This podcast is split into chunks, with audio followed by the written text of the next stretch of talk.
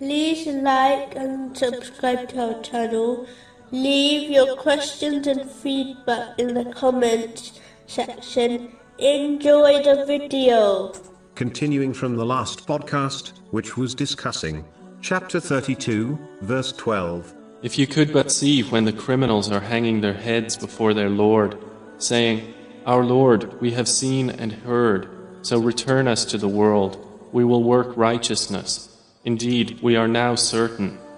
Specifically, it was discussing crossing the bridge, all must cross, that will be placed over hell, on Judgment Day. In addition, the ease at which a person will cross this bridge will be a mirror of how much they remained steadfast on the straight path of Islam in this world, which has been mentioned throughout Islamic teachings. This straight path is the path of the Holy Prophet Muhammad. Peace and blessings be upon him. Anyone who abandons this path will not successfully cross this bridge. Simply put, the more one remains steadfast on the straight path in this world, the easier they will cross the bridge over hell, on Judgment Day. The straight path has been made clear. In this world, so Muslims are left with no excuses from following it, thereby ensuring they safely cross the bridge, on Judgment Day.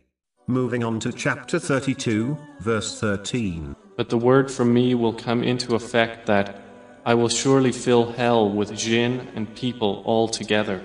Many verses of the Holy Quran, and the narrations of the Holy Prophet Muhammad, peace and blessings be upon him, discuss the aspects of hell, many of which are widely known to Muslims, so they will not be outlined. But the thing to remember is that, in reality, each person who will end up in hell takes the fire which they will encounter in hell with them from this world in the form of their sins. When a Muslim engraves this reality into their mind, they will observe each sin, major or small, as a piece of unbearable fire, the same way a person avoids fire.